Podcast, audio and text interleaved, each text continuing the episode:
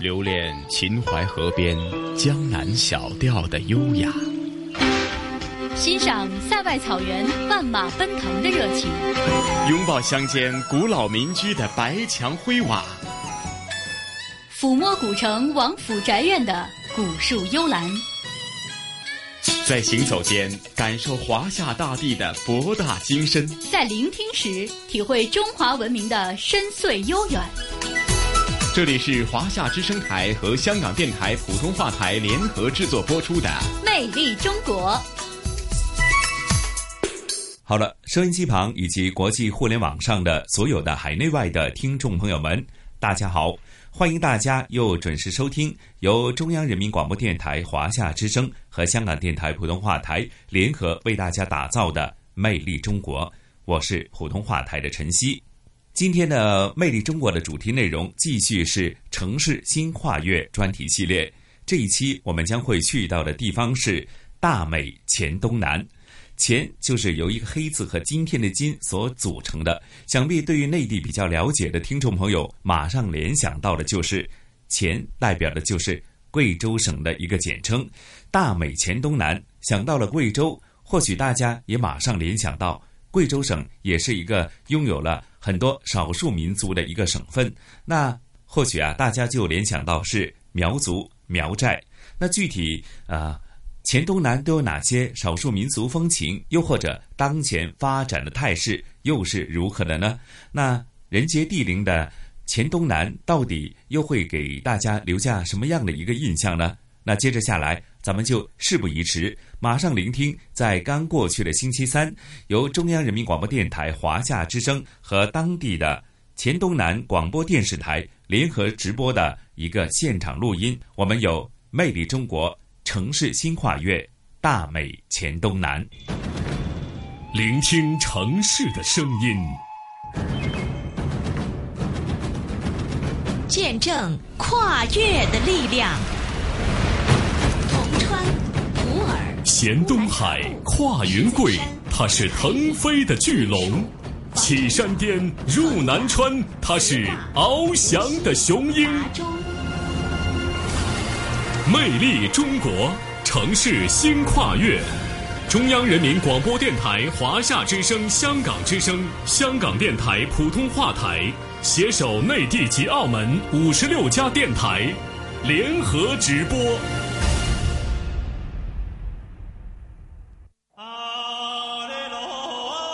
这是一片神秘的净土，山峦叠翠，绿意绵延，鼓楼炊烟，花桥流水。这是一部厚重的史书，歌舞传承文化的脉络，服饰记载历史的脚步。这是一种诗意的栖居，人类与山水相亲，与万物相合。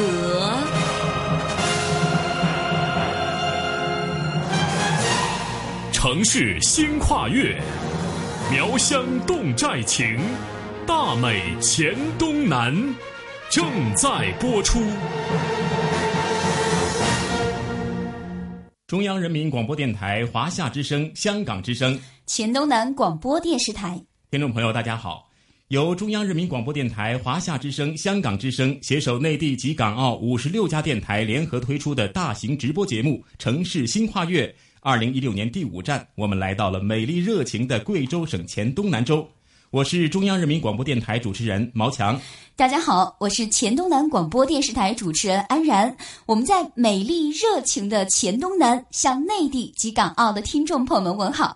哎，毛强，你知道吗？贵州有中国公园省的美称，而我可以骄傲地说，咱们黔东南更是堪称公园中的花园。是的。这两天呢，我也是深深的陶醉在黔东南的青山绿水、苗动风情里，真是天上鹊桥会，地上黔东南。我觉得啊，天上鹊桥相会的美丽故事，在人间只有黔东南的美丽景色可以与之媲美。谢谢毛强的夸奖。嗯，实际上，我们黔东南面对五湖四海的朋友们，对这片土地热情的探寻，都可以自豪地说，黔东南用美丽回答一切。嗯，黔东南人民之所以有这份自信，那是源于我们这儿的两个宝贝：哦，丰厚的民族文化和优美的生态环境。嗯，你听，就连这里的人们对远道而来的客人们的欢迎仪式，也是与众不同的。是什么呢？我们一起来听听看。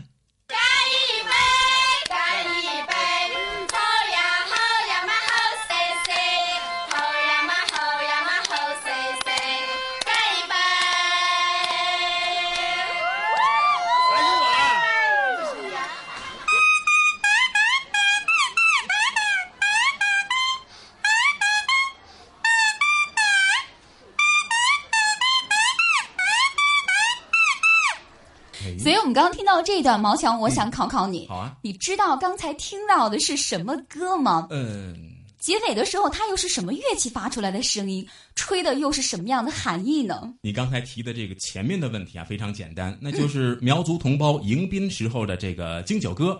但是后面这个呀，我还真不知道。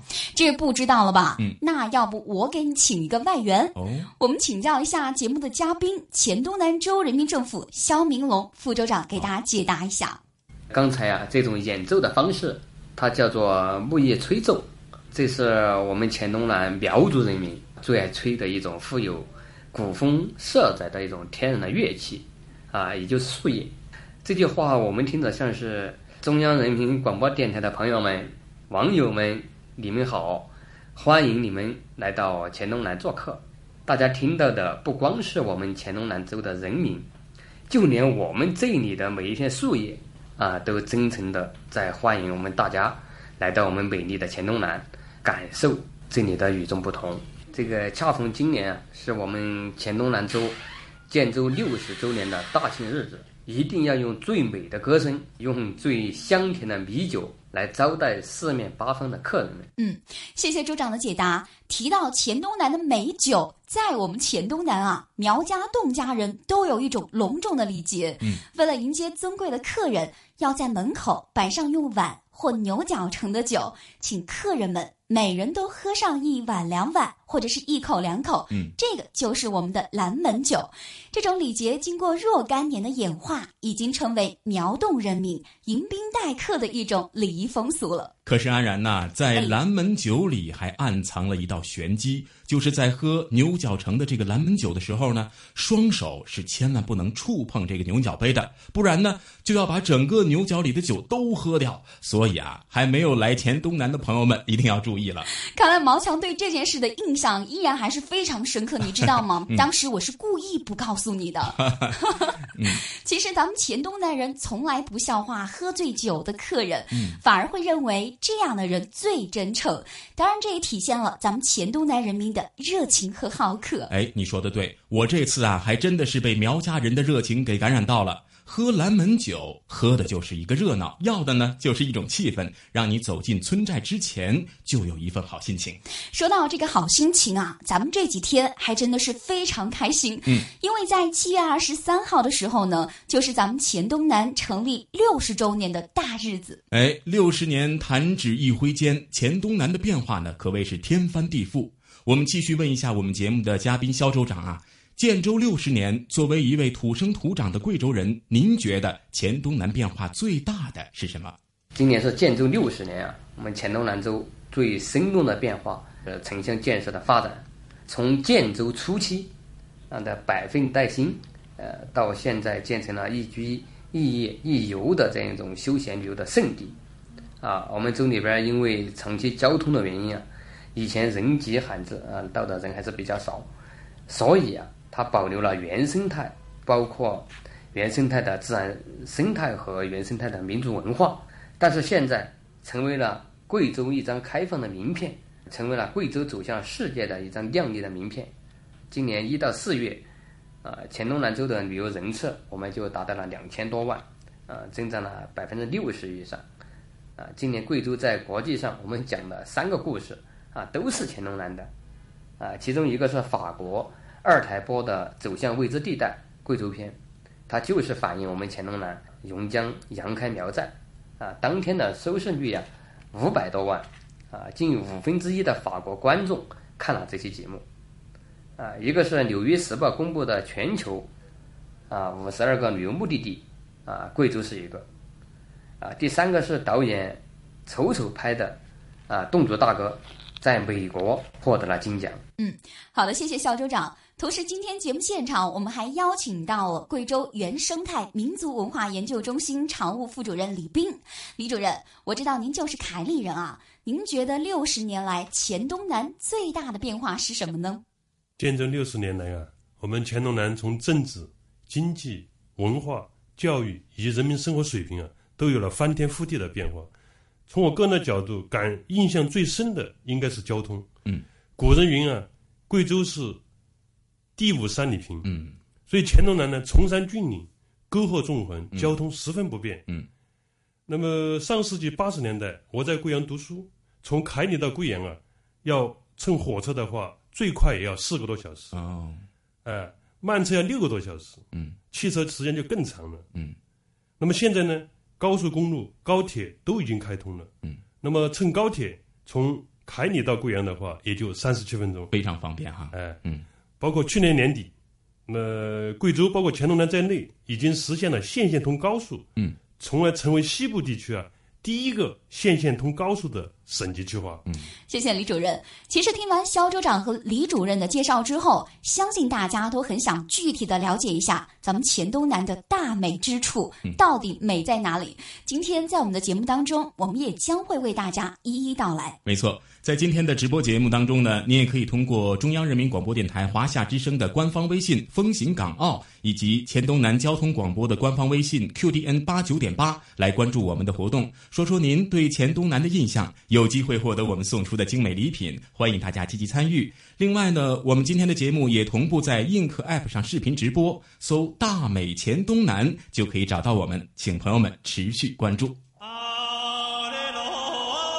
这是一片神秘的净土，山峦叠翠，绿意绵延，鼓楼炊烟，花桥流水。这是一部厚重的史书，歌舞传承文化的脉络，服饰记载历史的脚步。这是一种诗意的栖居，人类与山水相亲，与万物相合。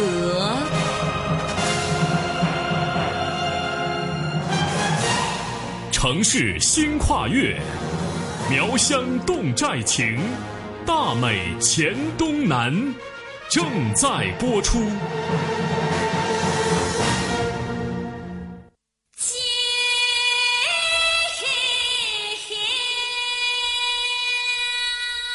听众朋友，大家好！由中央人民广播电台、华夏之声、香港之声携手内地及港澳五十六家电台联合推出的大型直播节目《城市新跨越》，二零一六年第五站，我们来到了美丽热情的贵州省黔东南州。我是中央人民广播电台主持人毛强。大家好，我是黔东南广播电台的主持人安然。我们在美丽热情的黔东南，向内地及港澳的听众朋友们问好。嗯，到北京呢，一定要去爬一次长城；到广州呢，一定要拥抱一下小蛮腰。而来到美丽的黔东南，怎么能不去趟西江千户苗寨呢？说的没有错，不去一次西江，那你的黔东南之行就是有遗憾的，对不完整的。不具有代表性。嗯西江千户苗寨四面环山，重峦叠嶂，梯田依山顺势直连云天，白水河穿寨而过，将西江苗寨一分为二。寨内吊脚楼层层叠叠，顺山而建，又连绵成片，气势恢宏。苗族的农耕、节日、银饰、服饰、饮食、歌舞以及遗风古俗在这里世代相传，也被中外人类学家和民俗学家誉为保存苗族原始生态文化比较完整的村寨。说的太好了。西江千户苗族的历史呢非常悠久，可以追溯到公元前五五九年的蚩尤部落。据说呢，西江苗族是蚩尤第三个儿子的后裔。江西苗族迁徙西江之前呢，已经形成了自己的苗族文化体系。到西江之后啊，又长期处于政府管制之外的状况，因而啊，苗族文化得到了很好的保存和发展。到这儿哈，我又一个问题想要问一下毛强。哦，哎，你知道以前在咱们这个苗寨里边，嗯到底是谁说了算吗？谁说了算？嗯，我去过西江，略有耳闻。不过呢，为了保险起见呢，我还是请教身边的专家李主任吧。李主任，其实呢，呃，在苗寨啊，并不是一个人单独说了算。嗯比如说苗寨里面啊，就有三个很有特点的头儿，嗯，这个南归头、嗯，古藏头和活路头。哦，南归头呢，就负责对违反村规民约的村民进行处理。嗯，古藏头呢是负责召集和主持祭祀祭祖活动的。嗯，活路头呢则是主持和安排农业生产的。哦，这三个头有不同的一些分工。哎，对，嗯，值得一提的是呢，如果违反南规，那就要受四个一百二的罚。四个一百二。哎，也就是要罚一百二十斤肉，嗯，一百二十斤酒，嗯，一百二十斤米，嗯和一百二十斤菜。这罚四个一百二，它用来干什么呢？这呢，就是一个呢是请村里的人大吃一顿，嗯，这个是对违反的人表示一个悔意。哦，第二个呢，也教育其他的民众要遵守南规，要遵守村规民约。啊，还是非常严苛的哈。那么西江的魅力还有哪些？我们一起跟随央广记者赵婷婷的脚步，去了解一下西江千户苗寨的故事。呀哎，大的什么？唱古歌嘛，想起蚩尤啊，想起老祖宗啊，就这一代一代的遗传下来的。今年八十四岁的苗族老人侯天祥演唱的这首苗族古歌，距离现在已经有一千八百多年的历史。和侯天祥一样，身为西江苗寨负责祭祀的世袭古藏头唐守成，也曾无数次的在这些沧桑古朴的歌声里，一遍遍的描摹着祖先的模样和那段辗转漂泊的历史。那个苗族祖先是蚩尤，几千年前，我们苗族是居住在中原一带。当时蚩尤、炎帝、黄帝他们争夺地盘，发生冲突战争，啊，苗族啊在战争这块失利了，啊，就往这边迁徙过来。那在整个迁徙过程当中是经过了五次大迁徙，每一次迁徙都是很艰辛。为了生存，苗族的一支在一千八百多年前来到西江，现在已经发展成了拥有一千三百八十二户、六千多人的全中国乃至全世界最大的苗族聚居村寨。走进西江苗寨，一千三百多栋吊脚楼依山傍水而建，层峦叠嶂，气势宏大。这些古老的建筑穿越了漫长的时间，历经了风霜雪雨，承载了数不清的故事。雷山文化旅游产业园文化旅游局副局长周祝荣，后面后山上的两座山头，百分之九十的都是以前保存下来的吊脚楼。所以，然后在高山上根据山势来建筑之后，就形成了那个高低参差崎岖的一种洞势，显得非常的壮观。如果说吊脚楼给了苗寨人民一份安稳和舒适，那么那一座座风雨桥便为苗家儿女的景色和鸣提供了一个浪漫的去处。不知道有多少苗家儿女是在风雨桥上唱着动人的情歌，和着流水和雨滴的合奏，终成眷属的。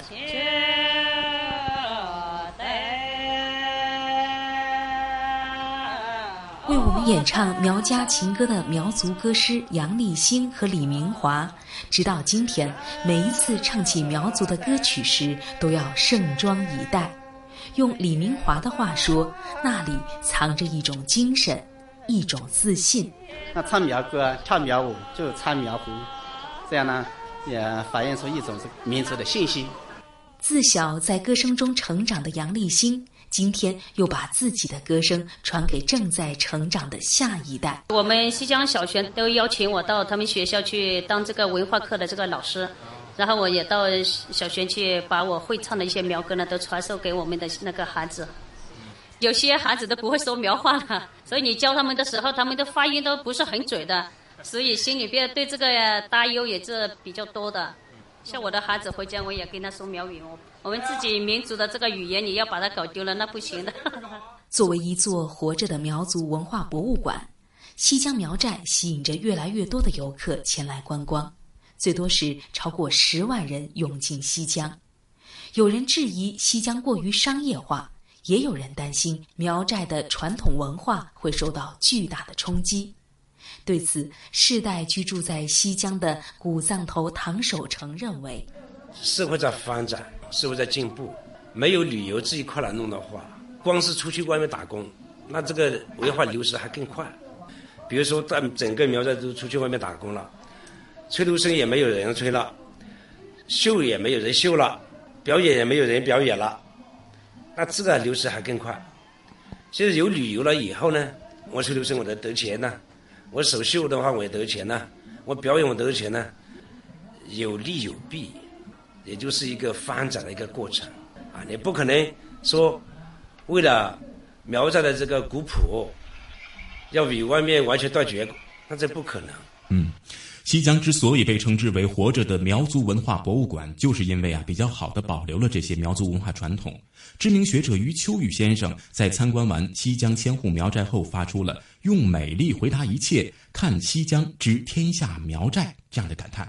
没错，其实苗族有众多的艺术瑰宝，当然在其中苗绣绝对是独树一帜的。嗯，在两千零六年的六月份。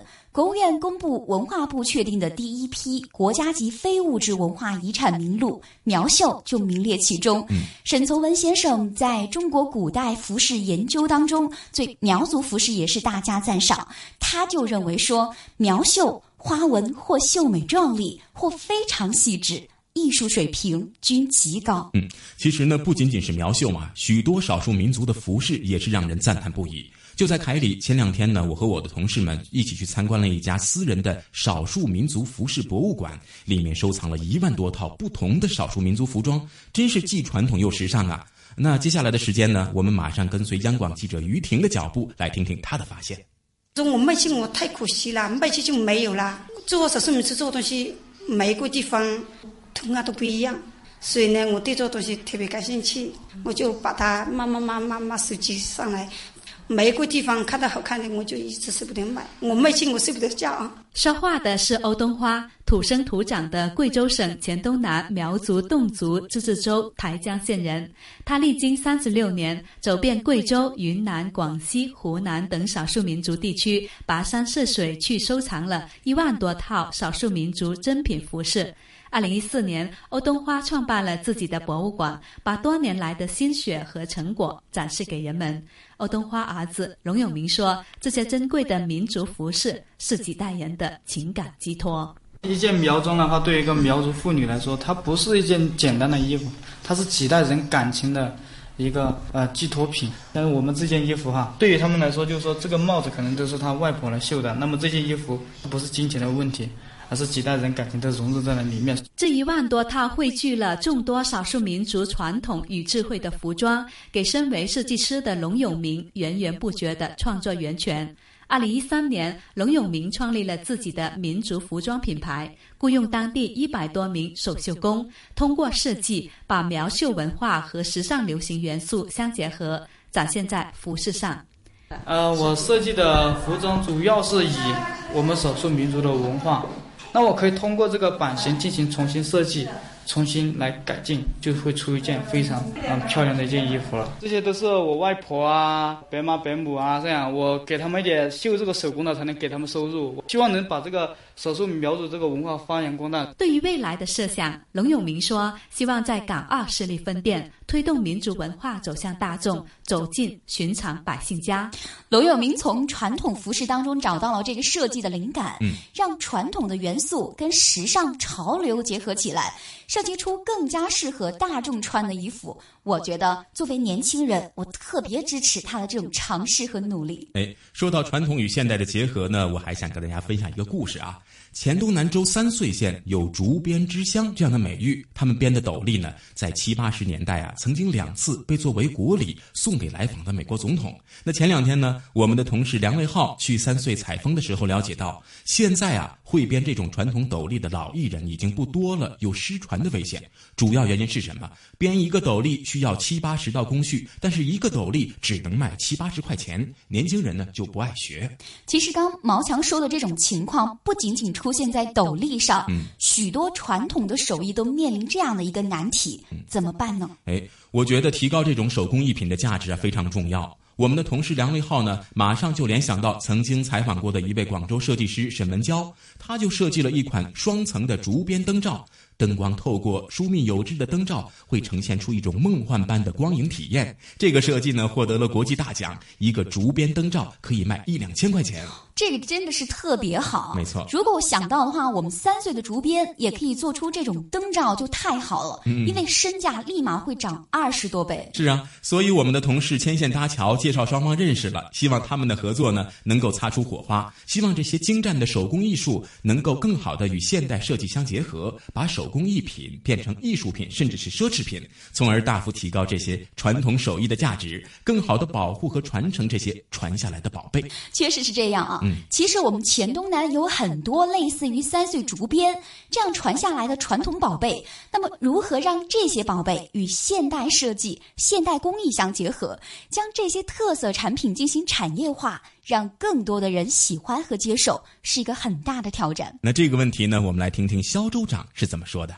我们的想法是这样的啊，要围绕发展文化旅游产业，以我们黔东南州的银饰啊、刺绣等民族工艺品为重点啊，主要是想用现代的创意和用现代的设计的理念来改造和提升我们的传统民族工艺，从而推动民族民间工艺行业向规模化、向产业化。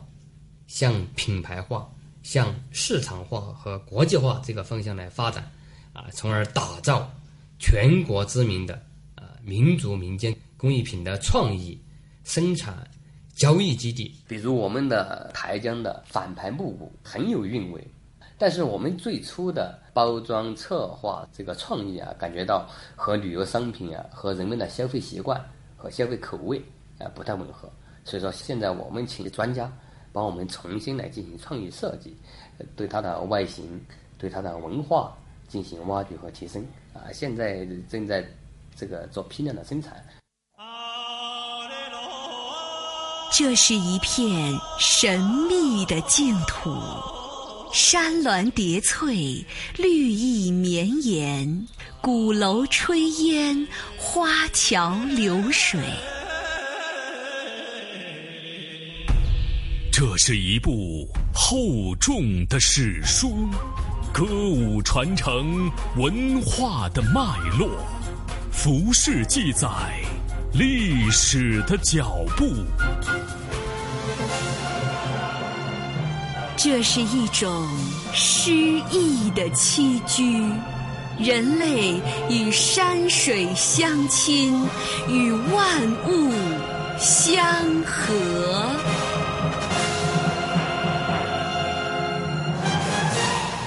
城市新跨越，苗乡侗寨情，大美黔东南，正在播出。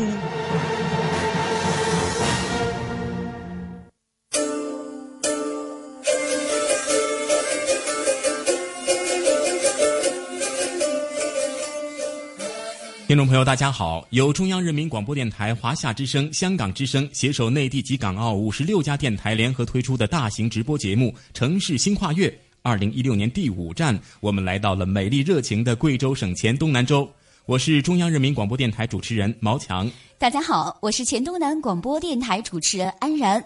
我们在美丽热情的黔东南向内地及港澳的听众朋友们问好。嗯哎，毛强，你觉得我们现在听到这首歌好听吗？当然好听了。那你知道它叫什么名字吗？哎，我也知道，叫《欢迎你到侗寨来》这首歌呢，是我们到小黄侗寨采访的时候啊录制的现场版，非常优美，非常动人。那既然来到我们的侗寨，嗯我再考一下你。哦你知道侗家三宝是哪三宝吗？听说过侗家三宝是鼓楼、风雨桥和大哥。其实呢，早在来之前呢，我就已经有所耳闻了。是吗？嗯，其实呢，鼓楼可以说是侗家人最具代表性的建筑。嗯它是侗族特有的民族文化的象征和标志。嗯，哪里有鼓楼，哪里就有我们的这个侗族。嗯，比如说像鼓楼、风雨桥，都是侗家民族智慧的结晶，而且它还意喻着兴旺、团结和吉祥，嗯简直就是大吉大利。哎，说起这个大利呢，它不光是一份美好的祝福啊，也是中国保存最好的侗家村寨的名称。最近呢，我们的央广记者周伟奇、王冰月、实习记者陈月一行就深入西畔深山幽谷中，品味那里独特的风情。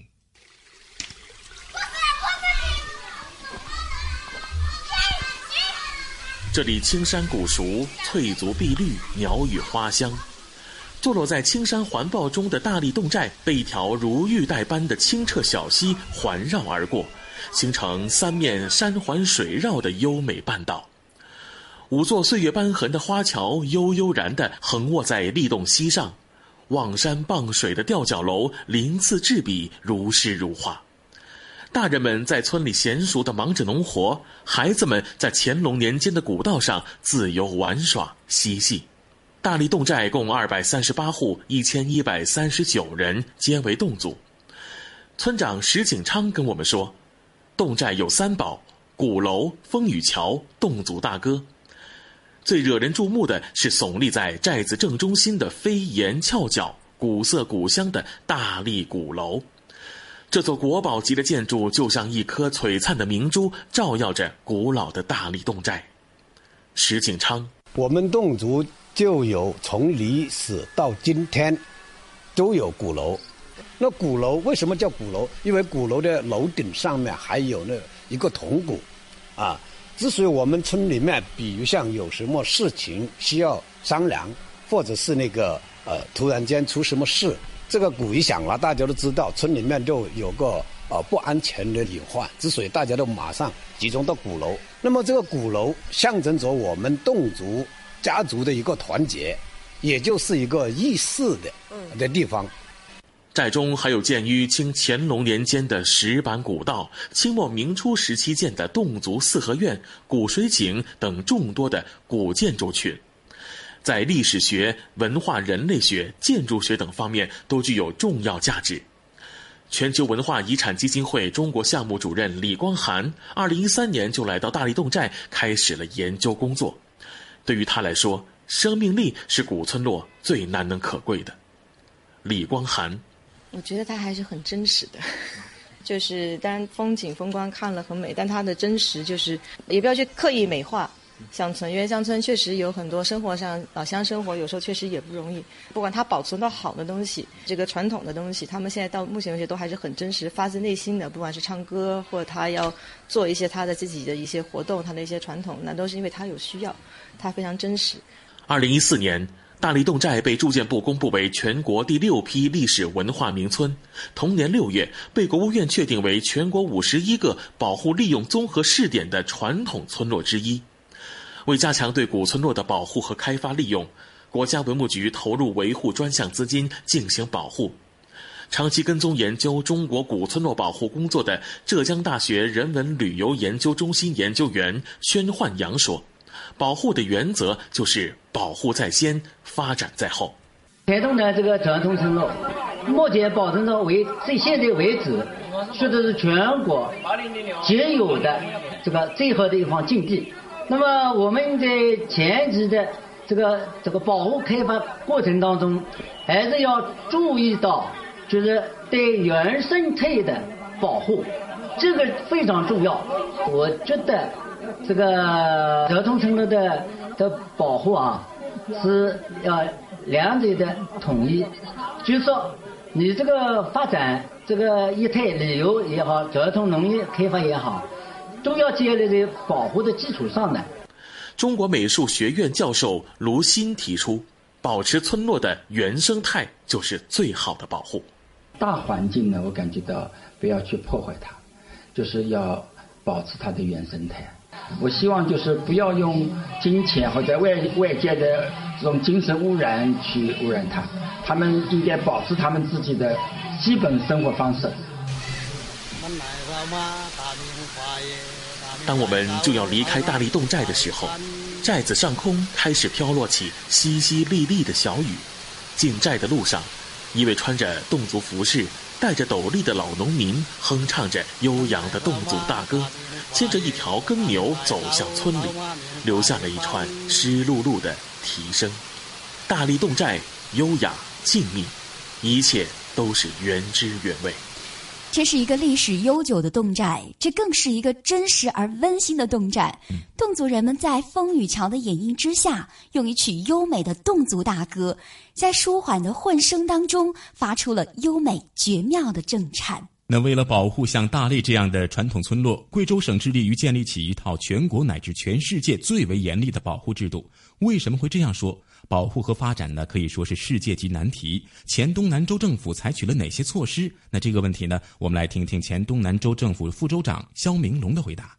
黔东南的传统村落二百七十六个，占了全国的百分之十点八，啊，占全省的一半，啊，可以说这些传统村落，它是老祖宗给我们留下来的很好的 旅游资源啊，很好的旅游资源。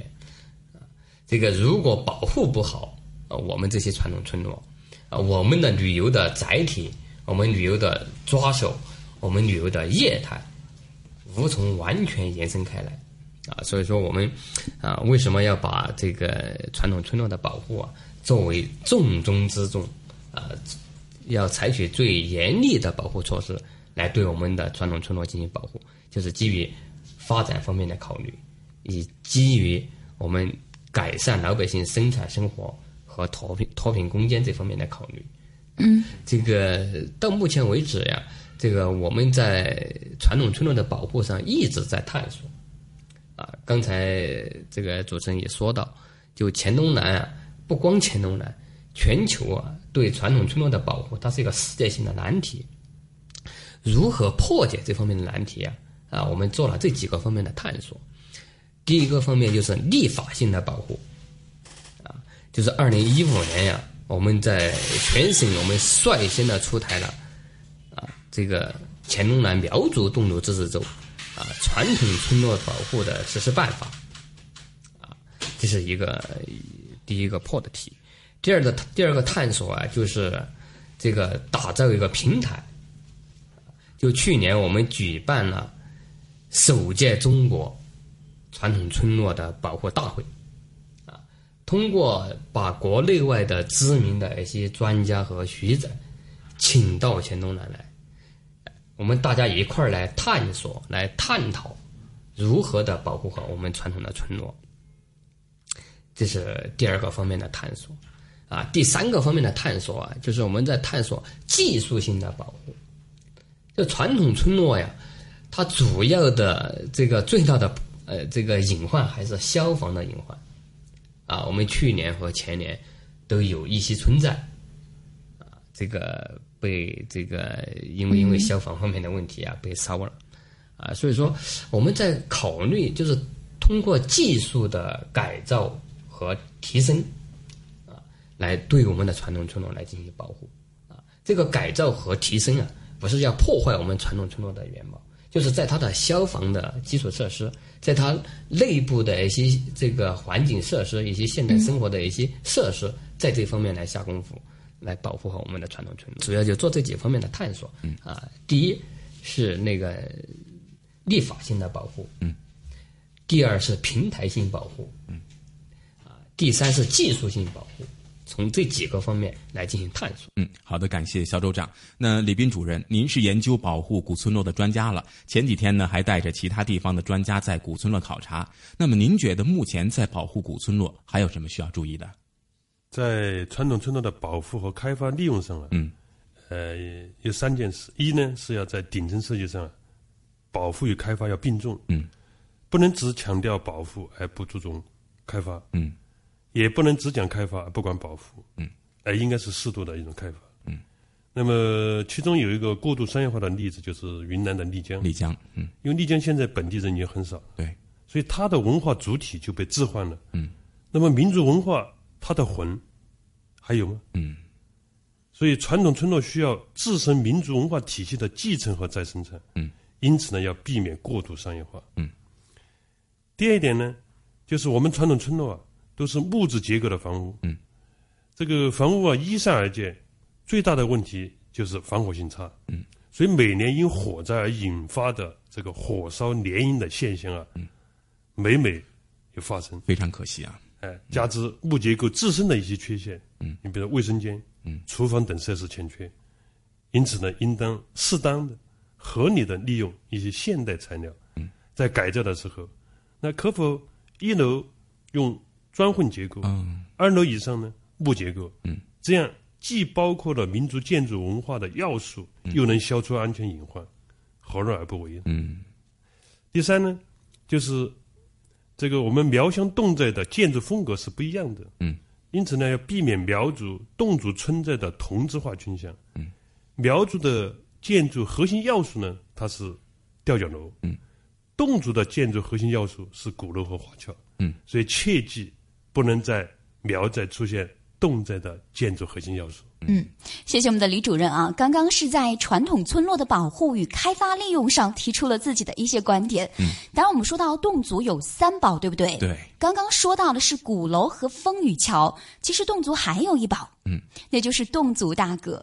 我们刚刚在介绍鼓楼的时候有说到。鼓楼的底部大多是正方形，四周有宽大结实的长凳，这样的一个设计呢，是因为鼓楼还有一个功能，哦、就是侗族大歌的教授和传唱。没错，侗族呢是一个歌的民族，侗族有一句谚语啊：“饭养身，歌养心”，这是侗族人对音乐的独特理解了。在众多的侗族民歌当中，最为著名的就是侗族大歌。是的，在两千零六年的五月二十号，侗族大歌经过国务院公布为第一批国家级非物质文化遗产名录。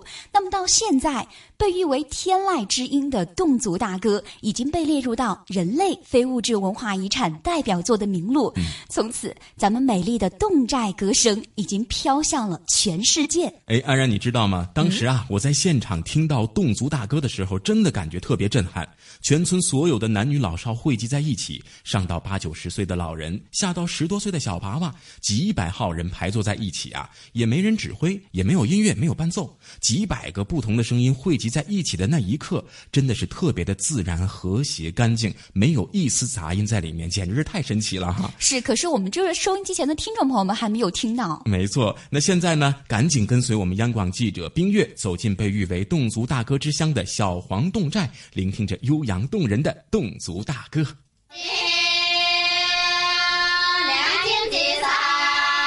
这是一首侗族大歌《迎客歌》，演唱者都是来自贵州省黔东南从江县的小黄侗寨。千百年来，侗家人以歌声交流情感，赞颂自然与生活，守望并丰富着自己的精神家园。这里四面环山，河水潺潺，静谧迷人。一个仅有三千多人的侗族村寨，被誉为中国侗族大歌之乡。走进小黄，村内寨外，处处有歌，事事有歌。歌是他们的语言，歌也是他们的生活。侗族大歌歌声清脆嘹亮，此起彼伏，宛若天籁之音。对于小黄歌队领唱潘喜娘来说，这种无伴奏、多声部的混声合唱的本领，似乎是与生俱来。我从一开口说话，大概也就是两周岁开始吧。呃，这个是我妈妈给我的，但是我妈妈说这个是外婆给的，然后我外婆说是我姥姥给她的。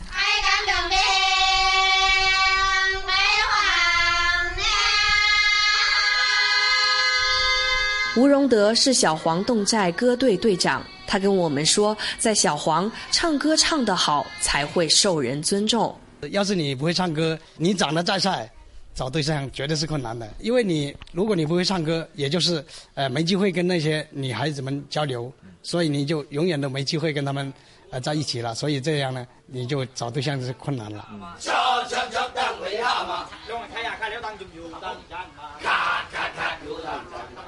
二零零九年，贵州省侗族大歌已被列入联合国人类非物质文化遗产代表作名录。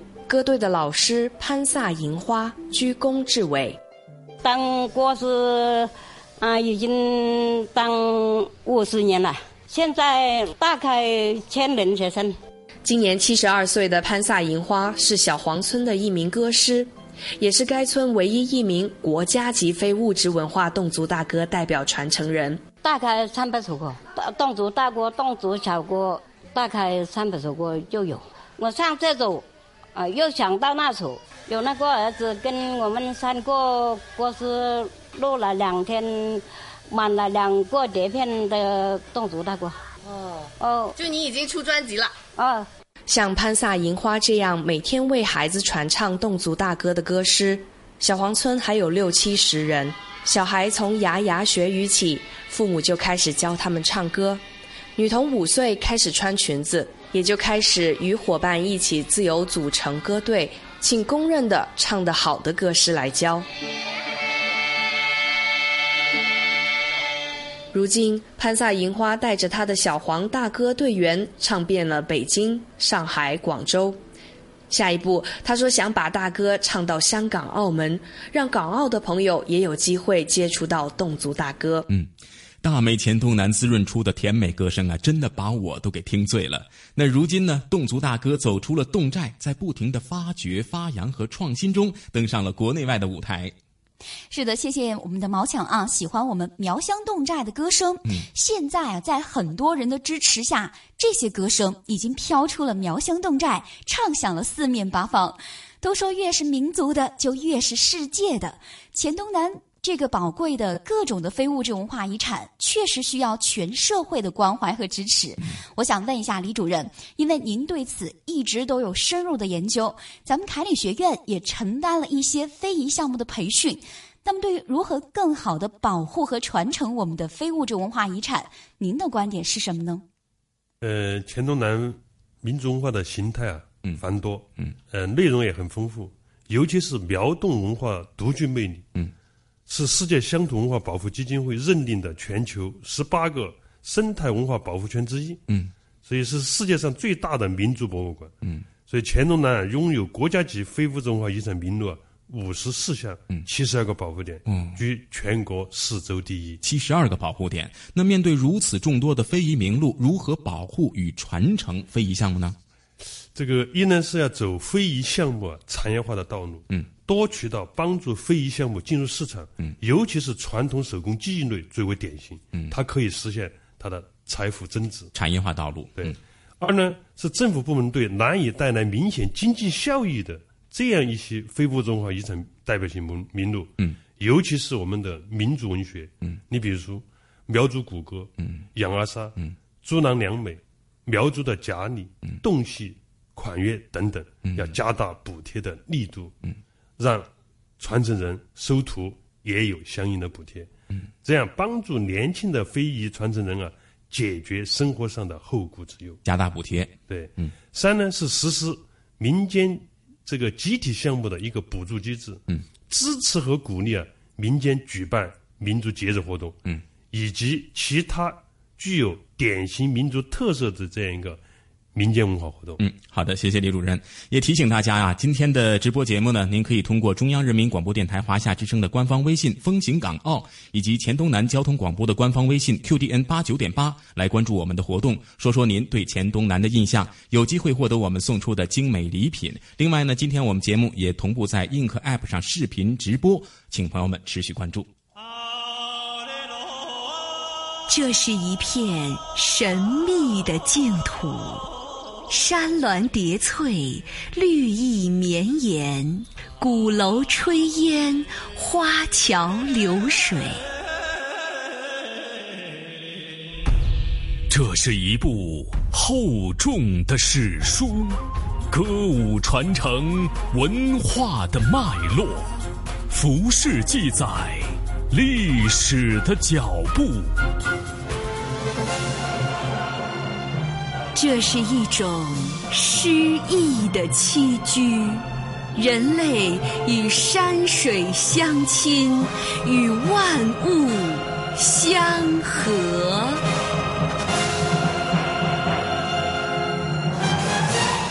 城市新跨越，苗乡侗寨情，大美黔东南，正在播出。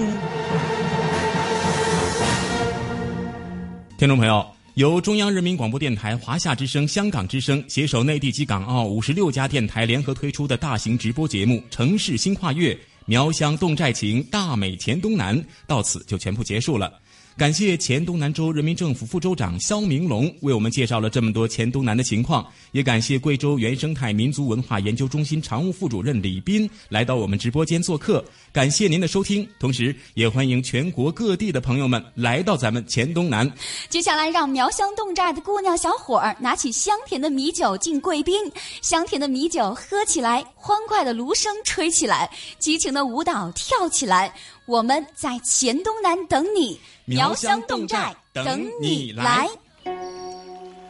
留恋秦淮河边江南小调的优雅，欣赏塞外草原万马奔腾的热情，拥抱乡间古老民居的白墙灰瓦，抚摸古城王府宅院的古树幽兰。在行走间感受华夏大地的博大精深，在聆听时体会中华文明的深邃悠远。